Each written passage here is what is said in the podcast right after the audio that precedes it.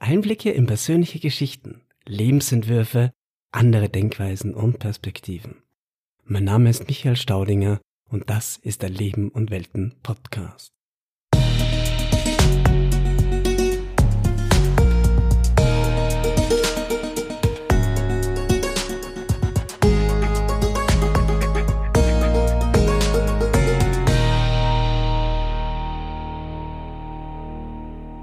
Hallo und willkommen zu einer neuen Folge von Leben und Welten. Diesmal war ich zu Gast bei Angela und Meinhard, die mit ihren zwei Kindern, Jordis und Leila, in einem selbstgebauten, mobilen Tiny House mit zwölf Quadratmetern leben. Die vier machen seit einigen Monaten Station auf einem alten Bauernhof nahe der Gemeinde Übelbach bei Graz und erzählen davon, wie aus einer Vision Wirklichkeit geworden ist wie es ist, zu viert auf zwölf Quadratmetern zu wohnen, welche Herausforderungen es birgt, aber allem voran, welche Möglichkeiten und schönen Erlebnisse und Momente sich durch diese Art zu leben eröffnen. Es war eine wunderschöne Begegnung und ich freue mich, dass Sie zwei Einblicke in Ihr Zuhause geben und uns an Ihrem bisherigen Weg teilhaben lassen. Und nun wünsche ich euch viel Vergnügen beim Zuhören.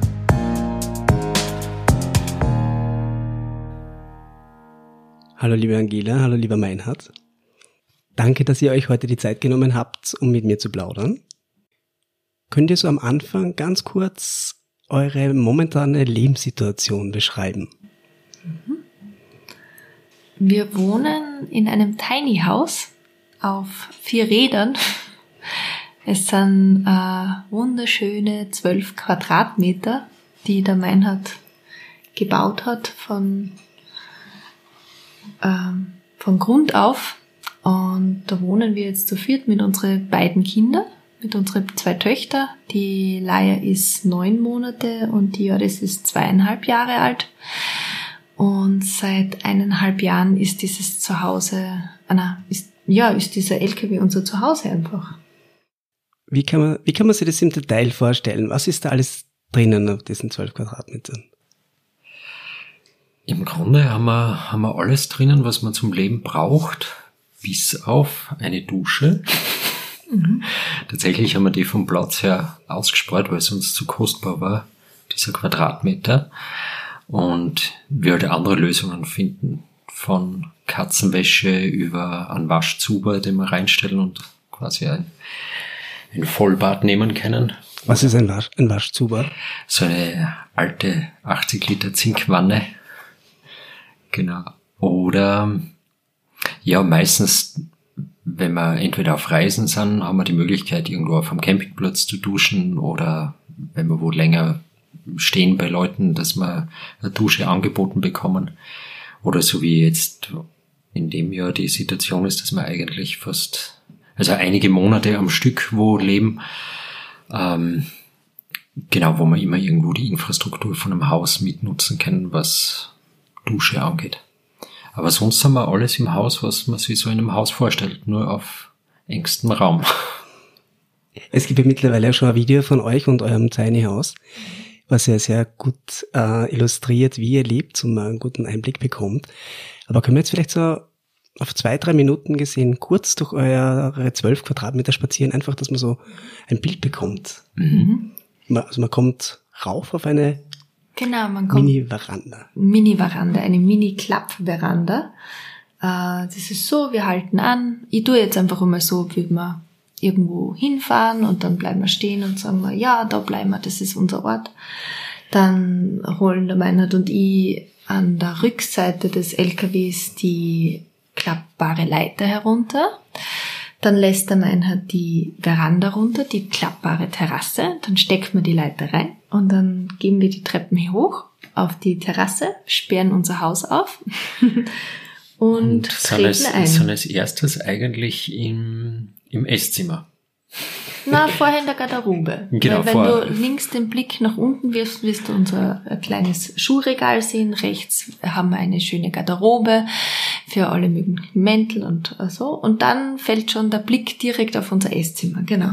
Genau, da haben wir eigentlich eine, Sitzbank und einen Tisch und noch einen Beistellsessel mhm. und jetzt seit kurzem den Kinderhochstuhl was genau. den Raum wirklich eng macht. genau, und unter der Sitzbank, da ist die ganze Technik drinnen. die Batterien und Wechselrichter und so weiter, alles, was halt an Technik verpackt gehört. Und wenn man bei der Tür reinkommt, zur Linken ist dann die Küche. Das ist eigentlich neben dem Bett das Größte in unserem Haus. Mhm. Die hat eine Länge von zwei Meter. zehn. Also Ja. direkt beim Eingang links ist eine schöne, äh, eine schöne, ein schönes Waschbecken. Dann, wenn man weitergeht, hat man eine ziemlich lange Arbeitsfläche und die wird dann abgeschlossen von einem Gasherd mit drei, Drei drei Flammen. Ja, stimmt, haben nicht vier. Genau, und äh, gleich gegenüber haben wir dann unsere Toilette. Wir haben eine Trennkomposttoilette. Mm, Genau, Dreck- Trockentrennkomposttoilette, muss ich dazu sagen. Kannst du kurz sagen, was das ist? Ja. Das ist einfach so, dass äh, Feststoff von Flüssigstoff getrennt wird. Das heißt, der Flüssigstoff, der Urin in dem Fall, rinnt über äh, den Urinabscheider in einen Kanister nach draußen in ein Staufach und der Feststoff fällt hinten ganz brachial in einen Kübel und es wird dann getrennt kompostiert. Äh, und durch das, dass man das trennt, entwickelt sich keine Geruchsbildung. Ähm, wir haben zusätzlich auch einen Ventilator drinnen, der dann das nur verstärkt, dass sie einfach keinen Geruch gibt. Genau, und dann wird das einfach kompostiert. Die, genau, die beiden Dinge. Genau, und äh, gleich im Anschluss von unserer Toilette ähm, zwischen Esstisch und äh, und genau, gibt's einen Holzofen. Wir Gibt's- haben eine Küchenhexe. ganz kleinen Küchenherd, genau, mit, mit Backrohr. Und das ist unser, sage ich mal, unsere Hauptheizquelle im Winter. Wir haben daneben noch eine wasserführende Standheizung, die mit Diesel betrieben wird und genau die, über die können wir halt Heizkörper, also wärmen wir über Heizkörper den Raum auf und über Fußbodenheizung. Und das machen wir meistens so ziemlich, ziemlich verwöhnt und luxuriös, dass man die, die kann man halt programmieren und die läuft dann in der Früh an und so stehen wir dann im, im Warmen auf. Und das erste ist dann eigentlich immer, wer als erstes aufsteht, heizt den Holzofen ein. Und das passt dann, dass die Standheizung ausgeht und dann tagsüber heizen wir mit Holz. ja. Genau, und wenn man dann so weiter schaut und ans Ende unseres, unseres Raumes geht, dann sieht man gleich das große Bett. Wir haben ein Meter, neunzig, na, ein Meter achtzig mal ein Meter neunzig Bett. Stimmt das, Meinhard? Genau, das stimmt. Jetzt mit Auf- Kinderverbreiterung auf Mit- zwei Meter. Genau, 30. 2,30 Meter, genau. Und das befindet sich so auf halber Höhe, also ungefähr so auf Brusthöhe von uns. Und darunter gibt's noch einen kleinen Raum, der gerade für die Kinder als Spielzimmer genutzt wird, beziehungsweise später auch vielleicht als Sch- Schlafstätte für eins der Kinder, wenn die Jordis vielleicht älter ist oder so und nicht mehr bei uns im Bett schlaft. ja. Genau. Gehen wir vielleicht noch ganz kurz rund ums Tiny House. Ihr, ihr habt ja einige versteckte Staumöglichkeiten. Ja, wir haben, wir haben zum einen auf der, auf der Beifahrerseite zwischen den Achsen, da ist ein Staufach, da haben wir den, ähm, da ist Platz für die Gasflaschen, da haben wir zweimal elf Kilo dabei. Könnte man noch eine dritte, aber braucht man eigentlich nicht, weil wir kommen so mit, mit einer elf Kilo Flasche ungefähr drei Monate aus. Und dann hinter der Hinterachse haben wir einen Stauraum, da sind eigentlich hauptsächlich Lebensmittel drin. Und darüber ist nochmal eine Klappe, da kommt eigentlich so zur Hälfte unter das Bett. Da ist auf, auf der einen Seite ja hauptsächlich Lebensmittel, auf der anderen Seite Werkzeug und Wintergewand und so, was mal saisonal wechseln. Und dazwischen ist ein großer Brauchwassertank mit 500 Liter. Und auf der anderen Seite haben wir noch einen Staukasten mit einem Notstromaggregat. Ja, und, und mit Reservekanister und der Urinkanister ist da drin und so. Ja. Also man muss sich vorstellen, es hängen vier Kisten ähm, an der Unterseite des Koffers, also des Aufbaukoffers, und zwei, äh, zwei Staufächer sind direkt Oben im, Koffer, Aufbau. im Aufbau drinnen, genau. Links und rechts. Hm. Die unteren hängen wie so, kann man sagen, so kleine Köfferchen einfach am LKW Ja. dran. Ja, und das Prachtstück, gibt es eh schon gesagt, steht auf einem LKW. Mhm. Was ist das für ein LKW? Was Das ist äh, Mercedes, Baujahr 19, von 1977. Man sieht es ihm kaum an, weil er war auf Feuerwehr im früheren Leben und hat jetzt erst 77.000 Kilometer drauf. Und ja, wir haben den LKW als, also so gekauft und ohne Aufbau. Also wir haben quasi vom, vom Chassis weg dann alles selber gemacht. Wie ist es dazu gekommen, dass ihr euch für diese Art zu leben entschieden habt? Das war eher so ein Jux und eine Tollerei. Also der Mein hat halt irgendwie, also wir haben uns kennengelernt und wir haben uns gegenseitig halt von unseren Träumen erzählt, wie man das halt am Anfang in der Verliebtheitsphase macht, was einem so fasziniert und was man mag und was man mal machen mag und so. Und ich habe einfach immer Ja gesagt. ja. Ich, ich habe einfach gedacht, ja, passt, gut, machen wir das. Ich habe mir gar nicht so viel, es war nie so, kennst du das, wenn man so in Büchern schaut, also ich habe hin und wieder Tiny House in einem Buch gesehen und habe geschaut und mir gedacht, ist das schön, ist das schön und so.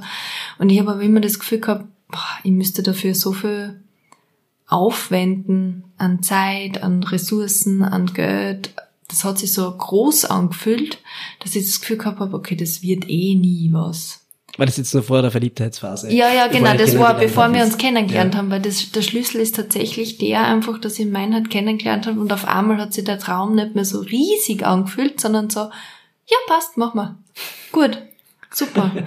Ich meine, das liegt da voll daran, weil der meiner ist Tischler und der kann das planen, der kann das bauen und genau und also meiner hat das wahrscheinlich von Beginn an einen anderen Blick auf, auf die ganze Sache, weil du einfach weißt, wie was konstruiert ist, was es dazu braucht, an Planungsaufwand oder auch ein ja, Genau, und, und irgendwie, also ich merke, bei mir ist es zum einen aus der damaligen Lebens- und Arbeitssituation entstanden, da, war, da hat es irgendwie an, an, an Kontrast braucht, so.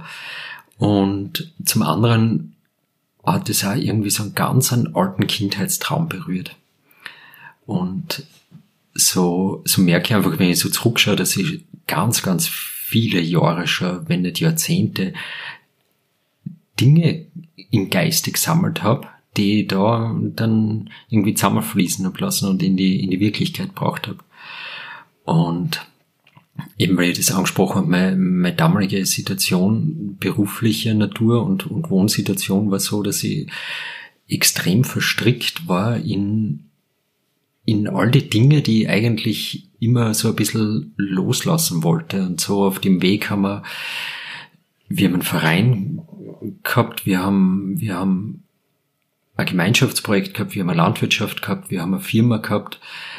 Alles Dinge, wo, wo ich immer gedacht habe, ja, das ist so der Schritt in die richtige Richtung. Aber nach Jahren habe ich mich eigentlich so überarbeitet und so, so, so belastet gefühlt, dass es überhaupt nicht mehr wie ein Stück Freiheit angefühlt hat. Hast du damals in einer Gemeinschaft gelebt? Genau, was wir uns selber aufgebaut haben. Also immer das alles eigentlich selber kreiert und ausgesucht. Und ja. irgendwann merkt man, okay, boah, der Traum, der hat aber einen fetten Schatten. So. Oder genauso mit, ich habe davor eine Firma gehabt mit einem Partner und haben wunderschöne Sachen gemacht, Lebensträume von anderen irgendwie verwirklicht. In Jurten gebaut. Jurten gebaut, genau. Und selber aber gemerkt, okay, mein, das, was bei mir an Freizeit überbleibt, das ist so minimal, wo ich mir dann irgendwann einmal frage, okay, wo, wozu mache ich das? Wo sind meine Träume? Die, die haben keinen Platz, gelebt zu werden. Und mhm. da war, da war die Angela für mich irgendwie die, die richtige, Muße irgendwie, um da, und sie hat mir in den ganzen Ausstiegprozess, der natürlich irrsinnig viel, ja, Themen mit sich gebracht hat, irrsinnig viel Loslassarbeit und sie hat mich da einfach so konsequent begleitet in dem und eben sie war für mich ja die Muse, mich endlich zu, zu trauen, diese Träume anzugehen, gell? Ja. Und wirklich, wirklich zu leben. Wie, wie viele Stunden stecken da gesamt drinnen? Planungs- und Arbeitsstunden? Ja, wir haben es einmal so hochgerechnet. Das lässt sich, wir haben nicht genau Stunden, also Buch geführt, aber so in der Hochrechnung sind wir auf dreieinhalbtausend Stunden gekommen. Also Arbeit und Planung. Ja. Mhm. Aber das ist wahrscheinlich schon alles drinnen, oder? Dieses Sammeln von Ideen, dieses Recherchieren und Da ist alles. ganz viel, Ja. weil, es, weil ich ja merke so, ich bin, ich bin ein Mensch, der kann sich erst für Sachen entscheiden, wenn ich mich, wenn ich mich auskenne in der Thematik. Und ich tue mir schwer, was abzugeben und zu sagen, okay, ich, ich hätte einige Sachen aber einfach kaufen können. So, zu einer Firma gehen und bitte macht sie oder so. Und da ist aber irgendwie der, der Düftler zu, in mir zu, zu neugierig und möchte halt den Weg irgendwie ja selber gehen. Und das hat halt viel, sehr viel Recherchearbeit braucht, um dann auch wirklich fundierte Entscheidungen treffen zu können. Gerade Ja. in Bezug auf Technik, das, das waren so die, so die großen Sachen. was waren eure inspirierendsten Quellen, würdet ihr sagen? Also, ich würde sagen, es ist ein bisschen weit ausgeholt, aber mir hat Schweden am meisten inspiriert und die, und die Architektur und die Ort zu, zu leben und Dinge zu gestalten, auch mit einfachen Mitteln oft. Und die zweite Inspiration war die Angela. Ja.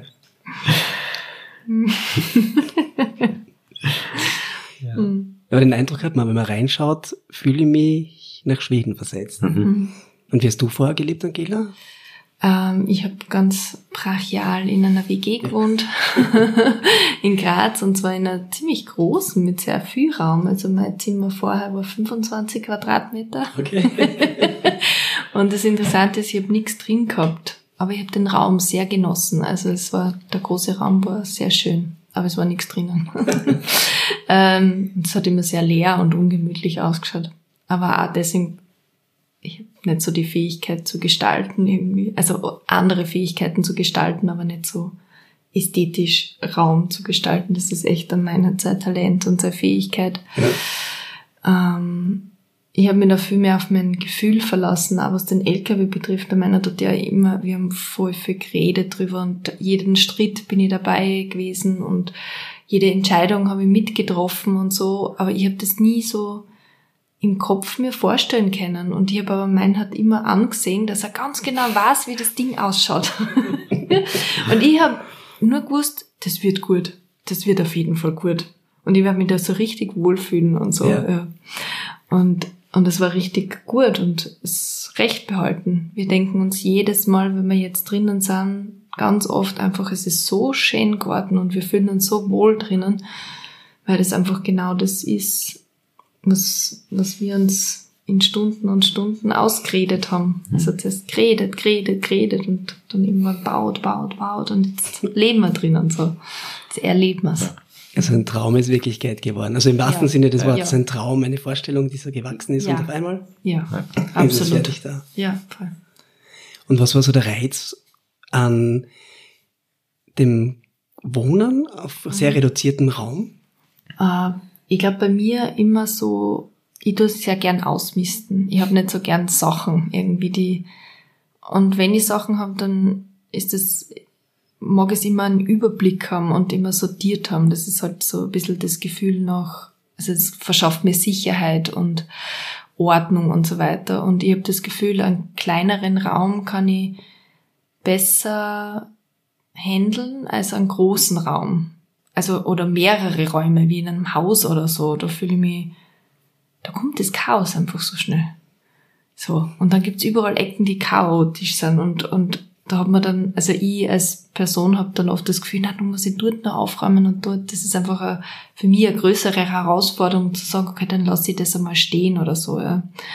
In einem Tiny House, das kann man eigentlich immer gut aufräumen, sehr viel aufräumen. und ich finde es auch schön, dass das alles so kompakt ist. Ich habe nichts drinnen, was überflüssig ist oder was ich nicht regelmäßig brauche. Ob das jetzt Gewand ist, ob das Schuhe sind, ob das ähm, also es sind wirklich nur Sachen drin, die ich tatsächlich regelmäßig brauche, die ich wirklich beständig brauche und das ist extrem erleichternd. Genau, und der zweite Punkt ist einfach auch das, ähm, wir waren ja davor schon auf Platzsuche und ich habe gemerkt, ich bin nicht so der Mensch, der so gern aus dem Rucksack reist. Das ist für mich so, es ist schwierig für mich, mich immer wieder auf neue Situationen einzustellen. Mit meinem Rucksack irgendwo hinkommen und dann auf die neue Schlafensituation, neue Kochsituation. Das sind so viele Dinge, die sind so genau. Das ist eh witzig. Ich erzähle lauter Sicherheitsgeschichten eigentlich jetzt gerade, fällt mir auf. Und ich wohne aber in einem Tiny House. Das widerspricht Ja, das- irgendwie. Aber nein, Es, es war irgendwo die Idee, dort, Ja. Dort wo wir, wo, wo wir sind oder hinkommen, Mhm. einfach unser, unsere eigenen vier Wände dabei haben. Mhm. Und auch gerade so, wenn man, wenn man Plätze besucht, wenn man Leute besucht, Gemeinschaften besucht oder so, fühlt es sich einfach für beide Seiten gut an, wenn man, wenn man auf der einen Seite, ja, wenn wir unsere gewohnte Umgebung haben, gerade mit Kindern, so, und auch für, für, für Gastgeber ist es einfach viel, viel leichter, irgendwo anzudocken, wenn man sagt, hey, ich bringe eigentlich meine Infrastruktur mit, ich brauche kein Zimmer im Haus oder was ich was. Oder. Ich brauche keine Küche, Ja. ich brauche kein... Und tatsächlich ist ja so, auf unserer ersten gemeinsamen Schwedenreise, wo wir mit BKW unterwegs waren und, und Rucksack, da ist so die, da haben wir so drüber gesprochen, das erste Mal, okay, das wäre, das wäre eigentlich, eigentlich schön, wenn wir uns, wenn wir uns ein Fahrzeug zulegen und irgendwie war, für mich halt war, oder für uns war klar, dass wir, dass wir das Ganze an Holzaufbau halt haben wollen und dann ist man eigentlich von, von Van oder so irgendwas gleich mal weg. Und muss sich dann eh was eigenes bauen. Wie lange seid ihr jetzt schon hier, wo ihr jetzt gerade seid? Seit Mitte April. Seit Mitte April, genau. In diesem Video-Interview, das ich, das ich von euch gesehen habe, sprecht ihr, oder zumindest du meiner, davon, dass es im Leben darum geht, Erfahrungen zu machen, beziehungsweise auch wenn man jetzt Träume hat, dass man die nicht aufschiebt, sondern sie auch in die Tat umsetzt. Was sind die schönsten Momente, die ihr in der Zeit, in der ihr das Tiny House auf Rädern habt, erlebt habt? Gibt wahrscheinlich viel, kann ich mir vorstellen. Ich glaube immer wieder so, so Momente, die, die unvorbereitet irgendwie so kommen, wo wir innehalten und feststellen, bah, geht's uns gut? Haben wir ein, ein schönes Leben? Ja. trotz aller Schwierigkeiten und Durchhänger und Koller und so, so unterm Strich immer wieder das Gefühl haben, hey, das fühlt sich einfach richtig an und das ist, das ist gut so. Ja, und mir fällt da so explizit ein, einfach so die unglaubliche Gastfreundschaft einfach von Leuten Hm. und das Ja einfach, und da denke ich jetzt zum Beispiel an Sepp und Angela in Alterssee, die uns in einem super traditionellen Umfeld einfach gesagt haben, ja, Angela, du bist hochschwanger, mein hat, ja, das kommt, stellt euch, wir graben unseren Buschen aus und ihr könnt da reinfahren mitten auf unser Vorgarten. wunderschöne, gepflegte Wiese, Vorgarten. Ja. und steht da einfach einmal ein halbes Jahr und unsere Schutzpatronen sind und uns durch das halbe Jahr in Alterssee begleiten und äh, die beste Basis für die Leierbitten, die dann dort auf die Welt kommen ist und so. Und oder die Eva in Schweden, die uns auch auf, einfach auf ihr Wiesen fahren lässt und wir hinterlassen sehr große Spuren. also man übersieht uns nicht. Genau, und einfach sagt, ja, da ist die Dusche, da ist das WC, da ihr könnt die Waschmaschine nutzen, bleibt's einfach einmal. Also das ist echt unglaublich, was dafür was für Komplimente wir gekriegt haben, was für offene Türen, Hm. durch offene Türen wir gefahren sind und Also auch bei Menschen, die ihr vorher nicht gekannt habt. Ja. ja, voll, Ja. absolut. Und wie viel positives, also positives Ja, da merkt man einfach, dass, dass es sich wirklich lohnt, einfach seine eigenen Träume zu leben, weil es, das ist das beste Beispiel, weil es so viel Ja dazu gibt und so viel Freude bei so vielen Menschen auslöst, die es irgendwie berührt, so. Und vielleicht auch andere Menschen dazu inspiriert, etwas zu machen, von dem sie Voll. träumen und vielleicht den Mut nicht aufbringen, den Ja, Schritt voll. auch zu setzen. Voll, Ja. voll. Unbedingt. Also irgendwas, wenn einem irgendwas mehr als zweimal durch den Kopf geht und immer wieder seine Kreise zieht, machen. Ja. Ja. Machen. Auch wenn es es ändert, auch bei uns jetzt, wo wir eineinhalb Jahre in, im LKW und es kommt die Zeit, wo wo wir anbauen werden, wo wir unsere Wohnsituation wieder ändern werden und so, aber wir haben es gemacht und es hat sie auszahlt. Es hat sie auszahlt, die Zeit zu investieren, es hat sie absolut auszahlt, das Geld zu investieren und das einfach zu machen. Es ist wurscht, wohin das läuft und das geht sie im Leben nicht. Sagt man nicht immer, dass der Weg ist das Ziel. Ja. Ist ein schöner Spruch und es ja. stimmt einfach. Und es trifft ja vor allem auf euch zu, oder? Ja. Weil ihr seid ja am Weg. Ja, voll. Dorthin, wo immer auch dort dann sein wird. Mhm. Wo dort sein wird. Ja. so wie ihr davon erzählt, merkt man, wie viel Freude ihr habt und wie wohl ihr euch fühlt in eurem Zuhause. Und ich kenne auch die Bilder. Und es ist ja ein unglaublich detailverliebter Raum. Es ist ja eine Ausstattung, wo man euch überall spürt und ihr euch wahrscheinlich auch überall wiederfindet. Wie kann man sich jetzt zum Beispiel euer Leben so vorstellen? Also ich für meinen Teil denke man schon, zwölf Quadratmeter zu zweit mit zwei Kindern ist herausfordernd. Man, ich glaube, gerade in, nicht nur in einem Land wie Österreich ist man es gewohnt, dass man auf viel mehr Quadratmeter wohnt, oft sogar nur zu zweit, zumindest ein, zwei extra Räume hat, wo man sich zurückziehen kann. Da seid ihr ein ganz ein anderer. Pol. Wie kann man sich das so vorstellen? Also wie, was sind so die Herausforderungen, was sind die schönen Momente? Wie findet ihr euren Platz für euch selbst? Aber beginnen wir vielleicht mal bei den mhm. Herausforderungen. Mhm. Ich glaube, die Herausforderungen sind immer dann, wenn man, wenn man zu viele Dinge gleichzeitig will. Mhm zu viele Projekte oder zu viele Aufgaben. Das kann sein, ich möchte irgendwas am LKW reparieren, die Angela ist aber eigentlich am Kochen und die Kinder brauchen gerade Dritt oder haben gerade andere Bedürfnisse. Und da ist immer wieder wichtig zu, ja, seine Ideen auch wieder loszulassen und sagen, okay, was ist, was ist jetzt wirklich wichtig und jetzt wirklich dran? Ich meine, das fordern Kinder sowieso stark ein. Aber das sind eigentlich Herausforderungen, wenn man da sich in irgendwas verbeißt, so. Weil dann wird's sehr schnell sehr eng. Hm, ich sehe schon den Winter herausfordernd. Mhm. Also das ist immer die besonders knackige Zeit, finde ich, weil, also wir haben uns den LKW auch gebaut, damit wir eben uns unsere Bequemzone ein bisschen verlassen, unsere Komfortzone, äh, und ein bisschen mehr draußen sind einfach absichtlich raus müssen. Ähm, Im Winter ist es oft sehr tough, weil mit so kleinen Kindern kann man nicht so lang draußen sein. Man selber mag auch nicht mehr als zwei Stunden draußen in der Kälte herumstehen. Ähm, da, da wird's dann knackig. Also da gibt's dann wirklich so Höhepunkte, wo alle dann ein bisschen genervt sind und überfordert sind und man vielleicht ein bisschen zusammenkracht oder oder na, sagen wir einfach, die, die Emotionen einfach aufpoppen und ja.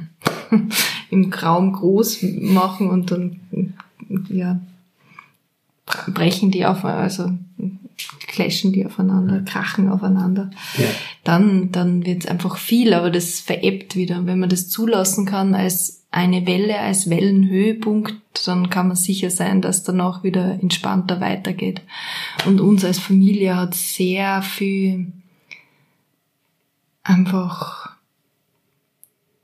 man muss sich einfach miteinander auseinandersetzen. Man muss ganz viel drüber reden, was brauche ich jetzt gerade, was, was brauchen die Kinder, was brauche ich persönlich, was brauche ich gerade für mich selber, ähm, was brauchen wir als Paar zum Beispiel, das ist ja auch eine wichtige Sache.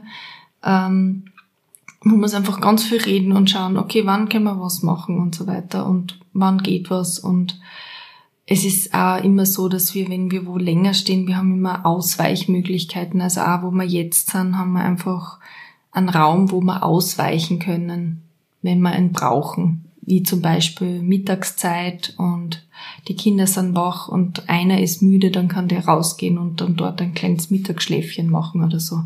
Oder halt gerade wie jetzt in der Situation, dass ihr halt ein angrenzendes Bauernhaus mitnutzen könnt. Genau, genau. Kann. Genau, genau. Wo schon die Hauptaktivität wie Schlafen, Essen und Wohnen im LKW stattfinden, aber wo es die Möglichkeit gibt, auszuweichen. Mhm. Und es braucht man im Sommer nicht, weil dann ist die Ausweichmöglichkeit einfach draußen, dann ja. spielt sie so viel draußen ab, aber im Winter ist das wirklich einfach eine gute Sache, wenn man ausweichen kann.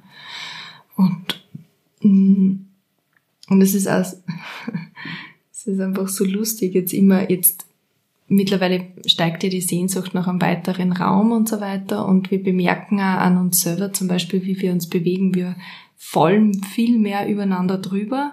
Mhm. Also die Kinder über uns oder wir über die Kinder oder die Kinder rennen in uns rein oder wir rennen ineinander rein. Das haben wir am Anfang gar nicht so oft gehabt.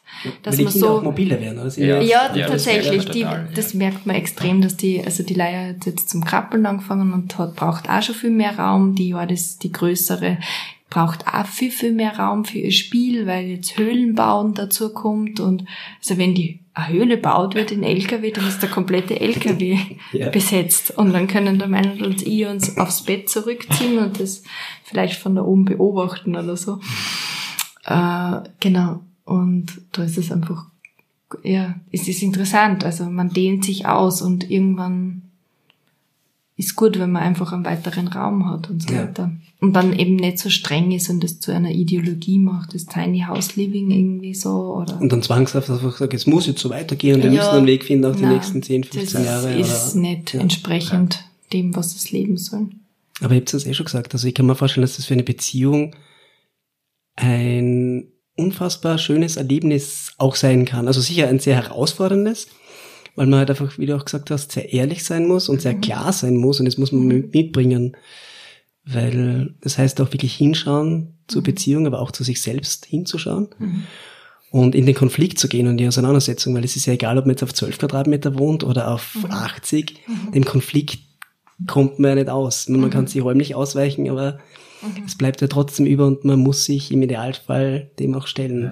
Ja. Aber das, das ist ja das Gute im kleinen Raum. Man kann man kann sich nicht so aus dem Weg gehen, dass man die Sachen nicht auch wieder schnell, schnell bereinigt hat. Also gerade die Enge fordert es ein, dass du, weil es geht nicht, dass man jetzt drei Stunden Kantig. auf Österreichisch spinnt aufeinander. Mhm. Das haltet der Raum nicht aus. Ja. Da mag keiner mehr drinnen sein. Mhm. so. Und ja, das ist ja irgendwie das Gute, die Dinge gleich, gleich anzuschauen, wenn sie, wenn sie auftauchen. Gell? Ja. Und es braucht in die seltensten Fälle irgendwie einen, einen Streit oder so, um, mhm. um wieder auszusteigen aus seinem persönlichen Drama oder Missverständnis oder was in falschen Hals gekriegt haben oder so. Ja. Mhm. Aber wenn ihr dann wirklich jeder für sich einen eigenen Raum braucht, dann gibt's jetzt natürlich das Rausgehen im Sommer ist eh, ja. wie du gesagt hast, ja. sehr frei oder jetzt vielleicht auch das Haus, ja. Das man. Und am meisten, am meisten ist ganz klar die Natur. Ja. Also, mhm. sei es für die Kinder, mit den Kindern, für uns gemeinsam oder, oder halt allein. Das mhm. ist, das ist das, was, die Angela hat sie kurz gesagt, was auch so in dem ganzen Konzept ganz klar und bewusst war, uns da ein bisschen mehr aus der Komfortzone raus, weil wir einfach wissen und erlebt haben, es tut uns verdammt gut, ja. in der Natur zu sein. Nur tut man es im Alltag, macht es oder oft viel zu wenig. Und ja. so kommen wir jetzt tatsächlich zweimal am Tag mindestens ja, eineinhalb Stunden raus. Also und sind ja. unterwegs draußen, weil es einfach in der Früh ich stehe auf und die Leier ist oft ganz früh wach, das ist die kleinste. Und dann äh, ist die natürlich um 8 Uhr vormittags schon wieder müde und fängt an zu weinen und so weiter. Und im Haus bleiben geht einfach nicht, weil das einfach für zu viel ist. Okay, anziehen. Ja. Sie anziehen, rausgehen, spazieren gehen, so, ja. Und da kommt man einfach so schön in Bewegung. Das ist sicher auch, weil die Kinder das einfach auch einfordern und das können ganz viele Eltern sagen, dass sie einfach ja. die Kinder immer in Bewegung bleiben wollen. Aber es ist schon auch das Haus, das das ja. einfach einfordert, dass man in Bewegung bleibt, dass man wirklich da bleibt und nicht sich zurückzieht oder verschwindet oder versteckt oder ja. so. Hm. Das geht einfach nicht. Ja. Und es ist gut, es hat uns gut dann, uns hat es emotional wachsen lassen miteinander. Was sind so die schönen Momente, die ihr in den letzten eineinhalb Jahren erlebt habt? Als Familie, aber auch jeder für sich? Boah, da gibt's, da gibt's freilich unzählige, aber ich merke bei mir ist so, das tatsächlich mir wirklich vorm Einschlafen Freude bereitet, ist der Gedanke in der Früh aufstehen und den Ofen einheizen und mein Kaffee aufstellen. Und am Anfang war es noch so, wie, wie die Leier noch nicht auf der Welt war, war es so, wenn ich das ganz mucksmäuschen still gemacht habe, dann habe ich den Kaffee für mich genossen, so in der Morgendämmerung. Und jetzt ist meistens die Leier Mittwoch, aber einfach mit ihr im Arm da sitzen und, und ja, den Morgenkaffee, das ist wie so ein Ritual, was ja, was ganz viel für mich symbolisch für Genuss und, und Muße steht. Und ich liebe es, ich freue mich immer drauf, wenn es regnet. Das Tolle nämlich im LKW ist, der ist ja, der hat einfach äh, fünf Schichtplatten. Also aus einer Fünf-Schicht-Platte ist der gebaut worden. Und wir haben ja ganz viele Fensterflächen und so weiter. Und das ist wie wenn man in einem Zelt schlaft. Also ich freue mich jedes Mal, wenn es regnet. Einfach, das ist so ein wolliges, gemütliches sein dann im LKW, dass es echt wirklich wunderschön ist irgendwie. Also das, und ich mag es auch voll gern, dass bei uns in der Nacht ziemlich kalt wird im LKW, weil es sehr abkühlt und wir haben ja keine Nachtheizung in dem Sinn. Und da kann es dann schon mal, weiß ich nicht, wenn es draußen minus acht Grad hat ungefähr, wir haben einen alter See gehabt, so ungefähr. Ja.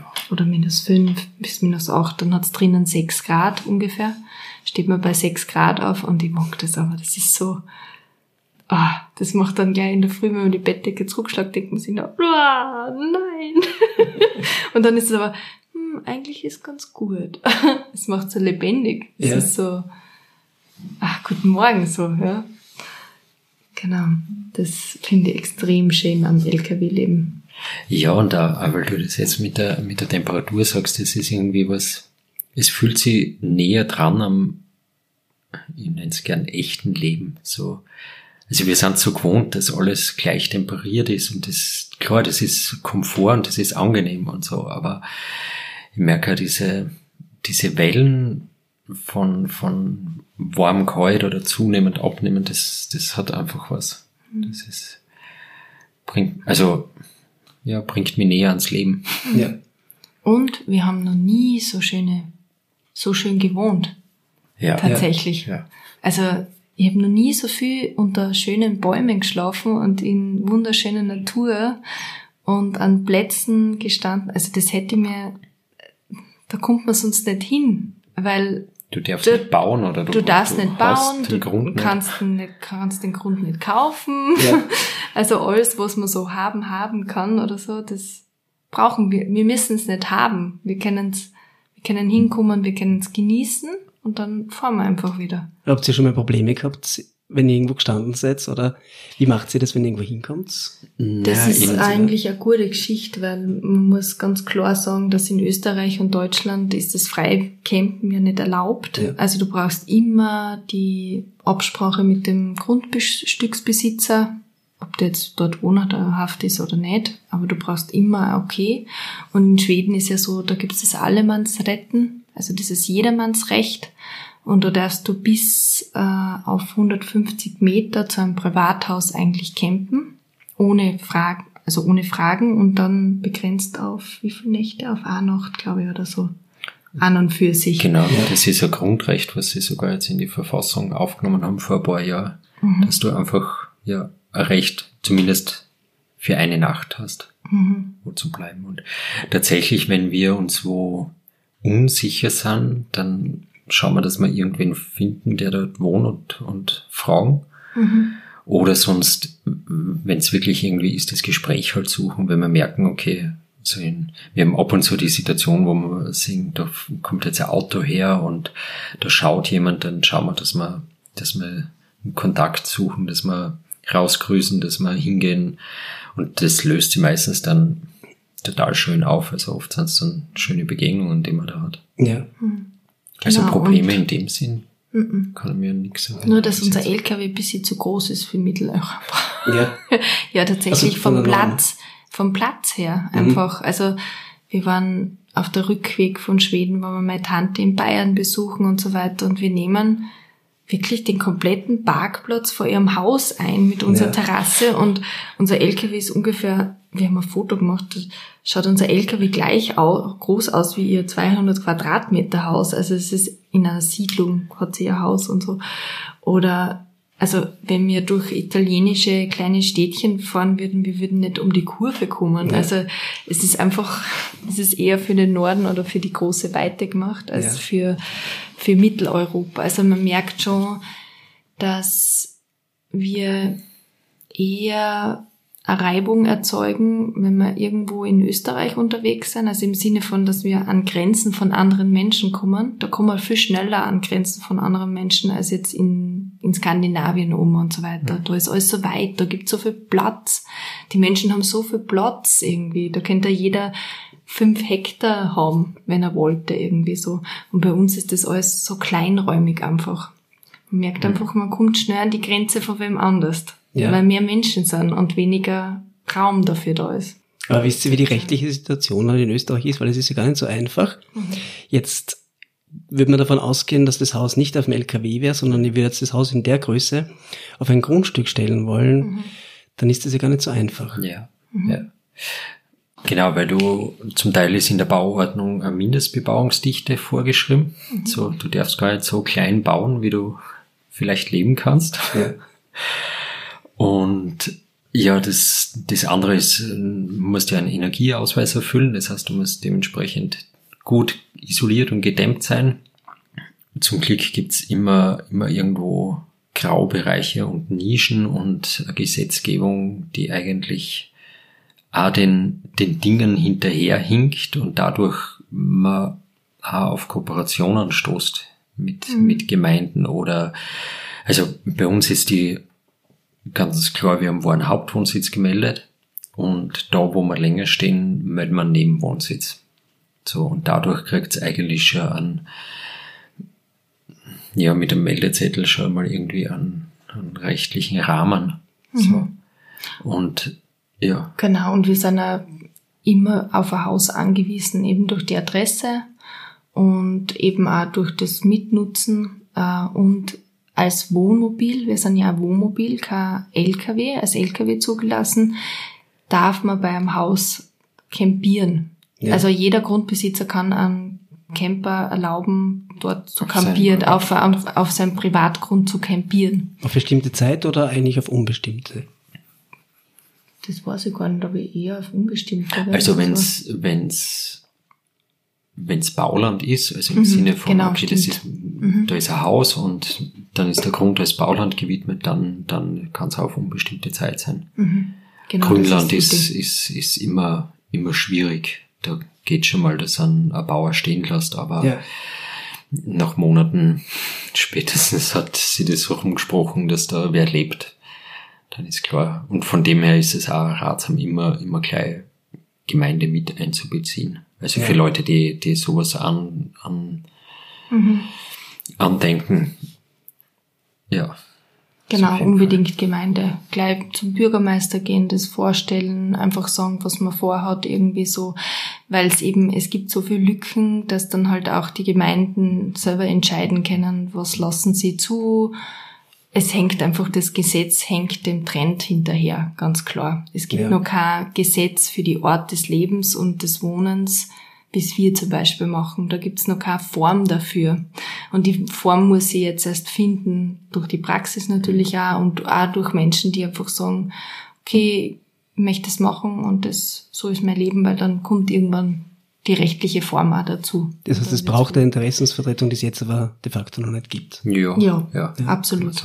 Weil so braucht's halt diese Schlupflöcher, okay, zum Beispiel melde Hauptwohnsitzmeldung bei den Eltern oder solche Sachen, die ja der Tatsache nicht entsprechen. Ja.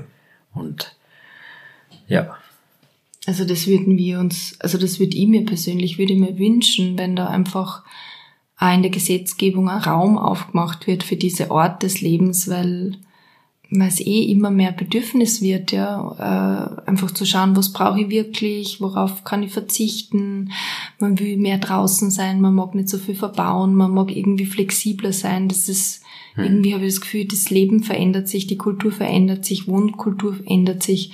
Ähm, und es wäre einfach, zumindest für die Menschen, die sich entscheiden dafür, die das gern möchten, dass da einfach ein Rahmen passt, also geschaffen wird hm. dafür, dass das möglich ist auch weil ähm, ich finde es einfach schön, wenn das anerkannt ist, auch durch das. Durch das wird es ja auch anerkannt. Das heißt natürlich, man hat Rechten, Rechte dann und Pflichten auch, aber ich finde, das ist auch eine schöne Anerkennung. Aber es gibt ja auch Menschen die Möglichkeit, wirklich ein eigenes Zuhause zu haben, also ein leistbares Zuhause, ja. weil es geht ja, ja auch genau. um die Leistbarkeit. Oft ist ja, ja. eine Wohnung oder ein Haus nicht mehr leistbar, weil es ja. und ein Tiny House ist ja verhältnismäßig günstig. Kann man jetzt wahrscheinlich sagen. Oder wie, wie, wie teuer war euer Haus? Wenn man so umschlag?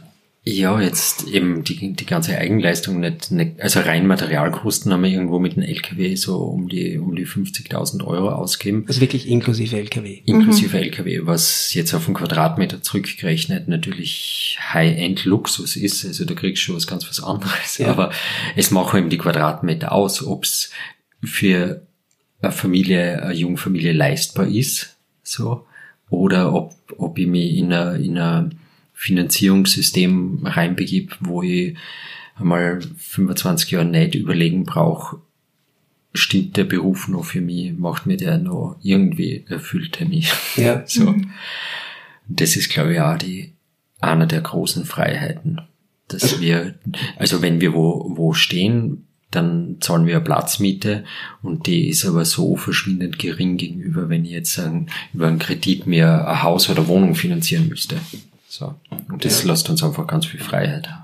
Und es kommt ja trotzdem die Bedürfnisse. Also ich merke schon, dass die Fragen immer mehr werden, auch bei Menschen, die in Häusern wohnen, in Wohnungen, wo es immer mehr darum geht, okay, was will ich eigentlich wirklich? Macht mir das glücklich, was ich mache?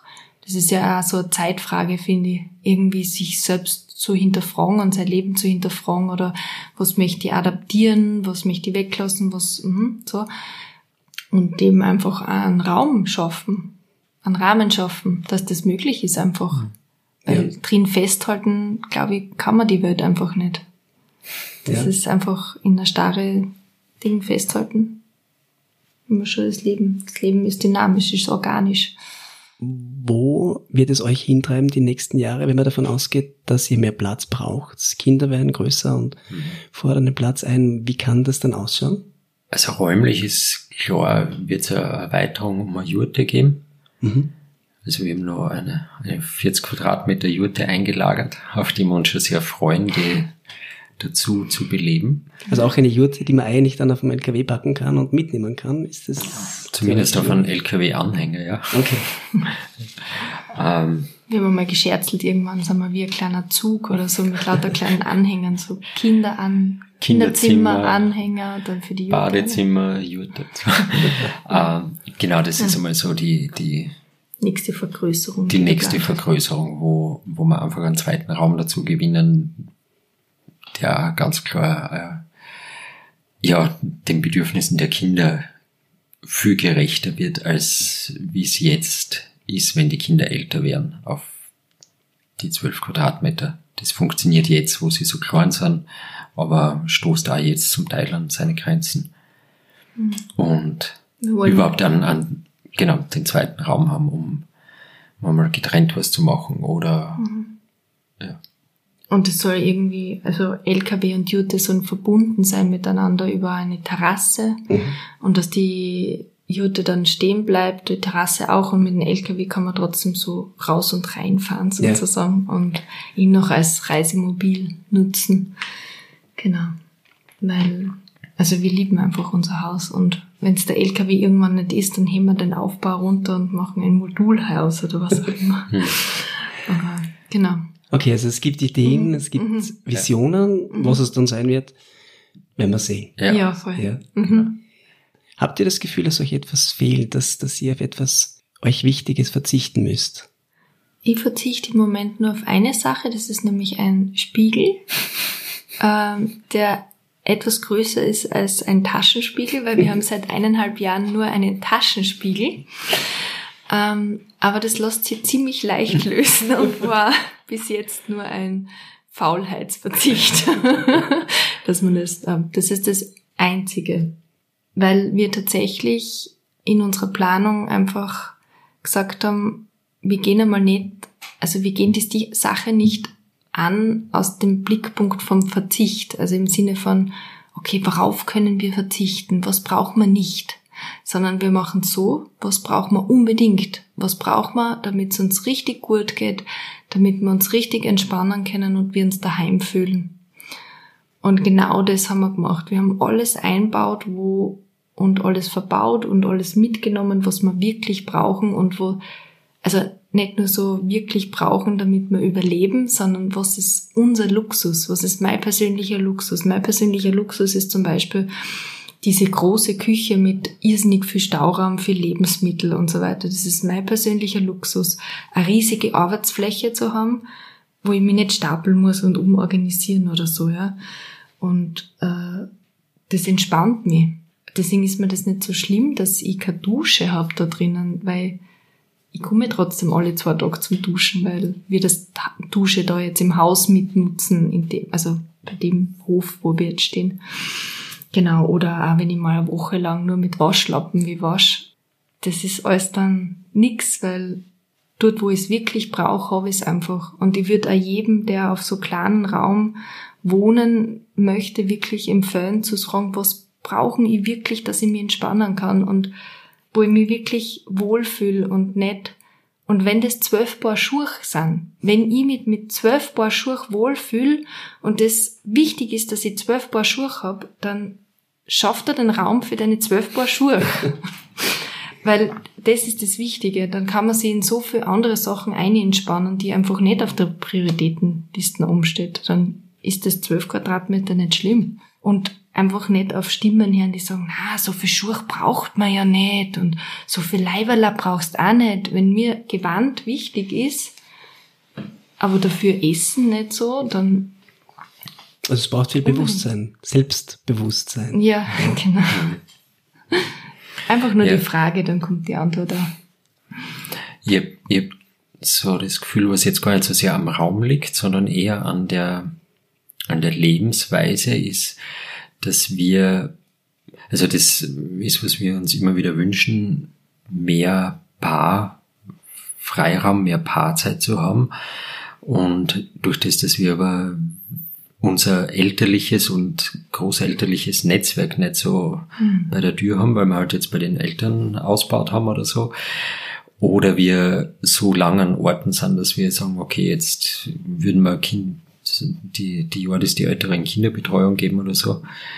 Das ist was, was so das, das Leben mit sich bringt, auf die Art, dass man das einfach nicht so hm. greifbar zur Verfügung haben und das wir uns immer wieder wünschen. Und hm. wir haben heuer im Sommer sind wir kurz in den Genuss gekommen, weil wir eben bei Angela ihre Eltern in Südtirol waren und tatsächlich einmal die Kinder abgenommen gekriegt haben.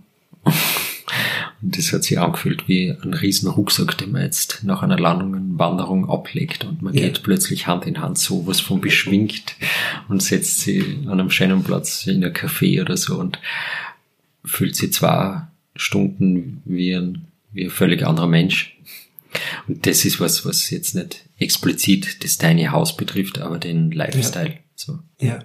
Aber ich finde es trotzdem schön, also ich habe den Eindruck, dass ihr eben nicht den Verzicht im Vordergrund habt, mhm. also das, was euch fehlt, mhm. sondern wirklich auf das euch fokussiert, was ihr braucht, mhm. was euch wichtig ist und deshalb auch ins Zentrum rückt und, ja. und wertschätzt. Ja. Und das macht auch noch der kleine Raum so schön, weil du, du kannst ihn mit ein paar wenigen Gegenständen so, so liebevoll gestalten. Und das macht natürlich viele Räume brauchen halt viele Sachen und da sind keine Ahnung, unsere Keramiklichtschalter, die, wo ich mich immer noch erfreue an denen. So. Ja. Ja. Herrlich. Danke mal soweit. Mhm. Gerne. Dann werde ich euch jetzt am Ende des Interviews zwölf Fragen stellen. Das ist das Schlussritual, das kommt in jeder Folge. Mhm.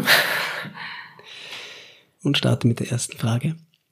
Welche drei Dinge sind euch aktuell am wichtigsten? der Milchschäumer, den ich mir jetzt zu Weihnachten gönnen werde.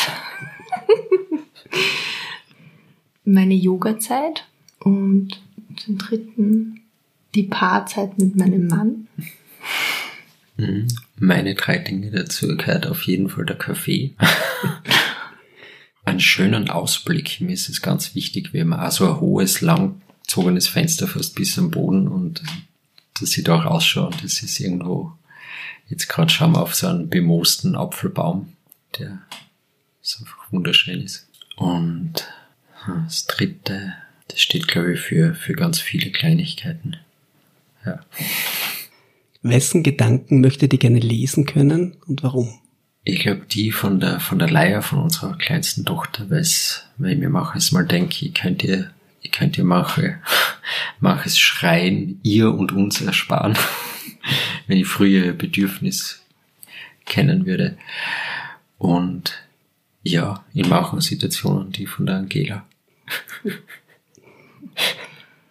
Ich glaube, ich würde gern manchmal die, oder besonders in dem Jahr würde ich gern die Gedanken des Universums gern lesen können. Und warum's, warum's einfach, ja. So unplanbar ist. Genau.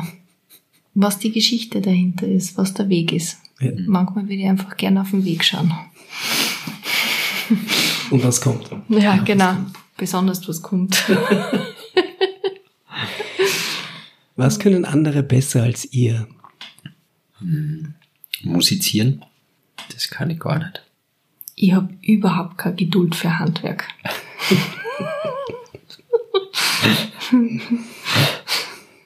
Irgendwas Handwerkerisches, also Tischlerisches, was auch immer für Handwerk. Außer Sockenstopfen. Wollte ich gerade sagen. Ja. Das tust du mit Aber- Hingabe. Ja, Wenn ihr eine Maschine bauen könntet, die euch das Leben erleichtern würde, was könnte diese Maschine?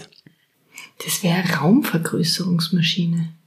Das wäre eine Maschine, wo man auf Knopfdruck den Raum größer oder kleiner machen kann. Aber ohne, dass es irgendeinen Einfluss auf die Fahrbarkeit und Mobilität unseres Tiny Houses hätte.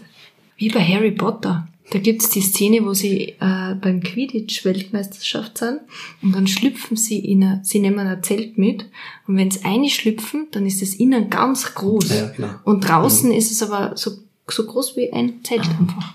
Das wäre eine coole Maschine, finde ich. Ich glaube, ich würde ich würd eine Maschine, eine Maschine konstruieren, die mir an den, an den Ort bringt, wo wir uns niederlassen. Wo ich mich reinsetze und dann die Tür aufmache und aussteige und ich brauche nicht mehr überlegen, ob es das ist, sondern es ist es.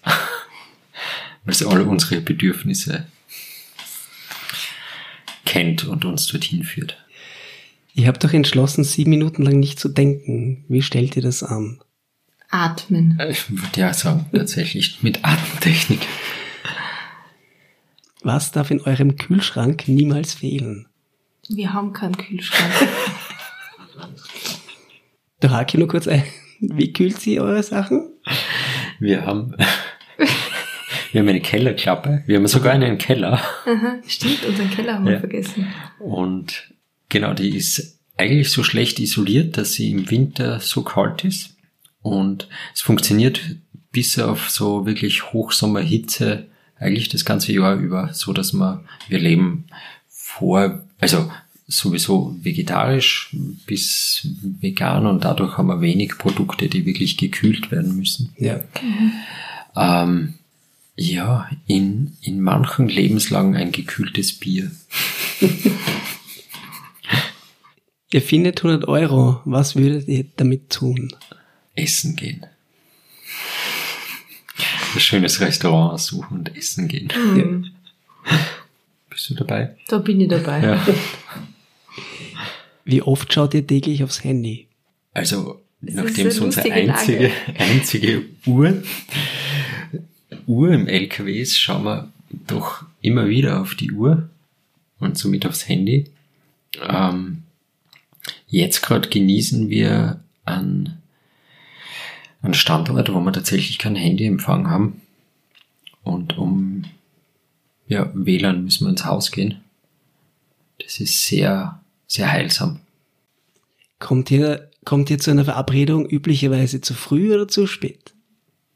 Ich immer viel zu früh. Ich tendiere auch zu früh. Mit den Kindern jetzt geht's Richtung pünktlich.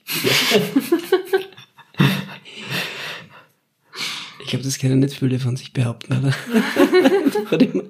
Richtung pünktlich, das ist echt, finde ich geil, das habe ich noch nie gehört. Das gefällt mir. Es ist tatsächlich, wir sind mit Kindern jetzt immer pünktlich, nämlich. Ja, Weil wir davor immer viel zu früh waren. genial. Jetzt kommt die zehnte Frage, ich werde sie jetzt ein bisschen abwandeln. Welches Leben haben sich eure Eltern für euch vorgestellt?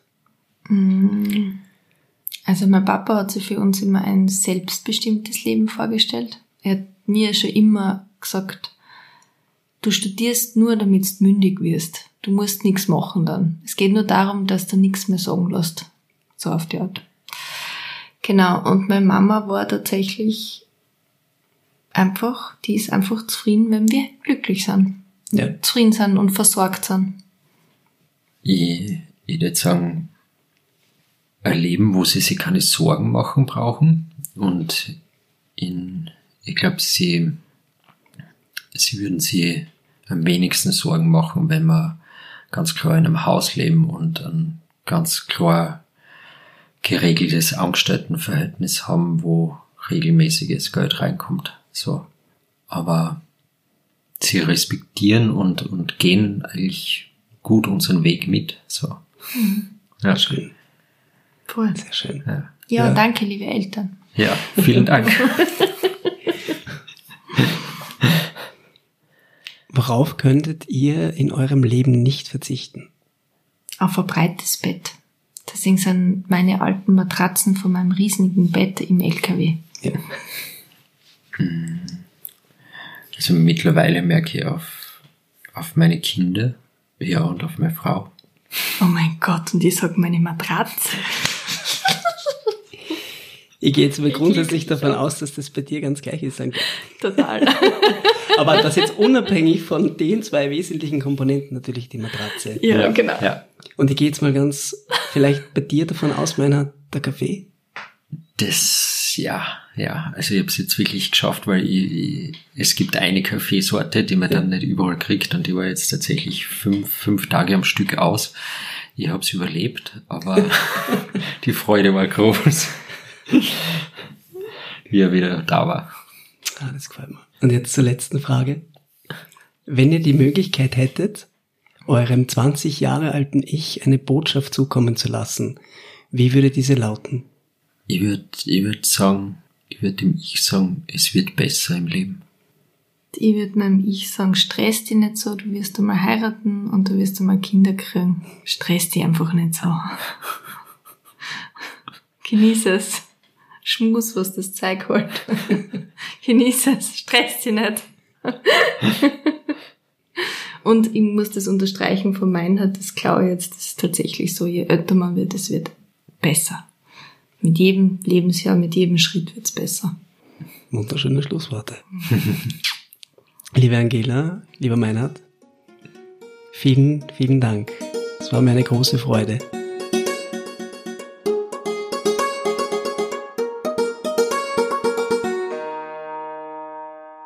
Bilder und Informationen zu Angela und Meinhards Leben im Tiny House findet ihr unter anderem auf deren Instagram-Account unter einfach.gut.leben. Das Video zum Tiny House findet ihr auf YouTube. Die Links dazu findet ihr wie immer in den Show Notes und auf der Podcast Homepage unter www.lebenundwelten.com. Wenn euch Leben und Welten gefällt, gibt es die Möglichkeit, den Podcast auch zu unterstützen. Eine davon ist der Leben und Welten Supporters Club.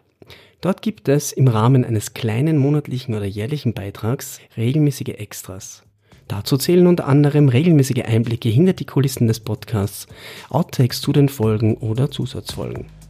Auch hierzu gibt es mehr Informationen auf der Podcast-Homepage und dem Link in den Show Notes. Bei Fragen, aber auch Feedback und Ideen für Interviewgäste freue ich mich, von euch zu lesen. Eine weitere Möglichkeit, den Podcast zu unterstützen, ist eine 5-Sterne-Bewertung auf iTunes. Das hilft dem Podcast dabei, dass auch andere auf ihn aufmerksam werden. Danke fürs Dabeisein und Zuhören und bis zur nächsten Folge von Leben und